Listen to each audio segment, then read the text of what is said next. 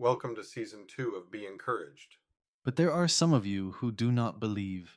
For Jesus knew from the beginning who they were who did not believe, and who it was that would betray him. John 6:64. I believe that Judas had all but given up on Jesus as the Messiah.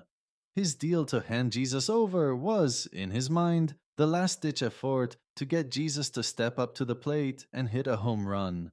Well, Jesus did, but not in the way anyone was expecting. It is the same today.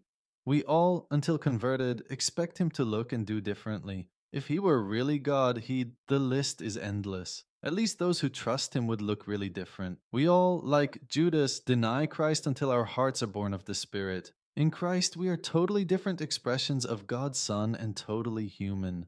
My desire, Lord, is simple.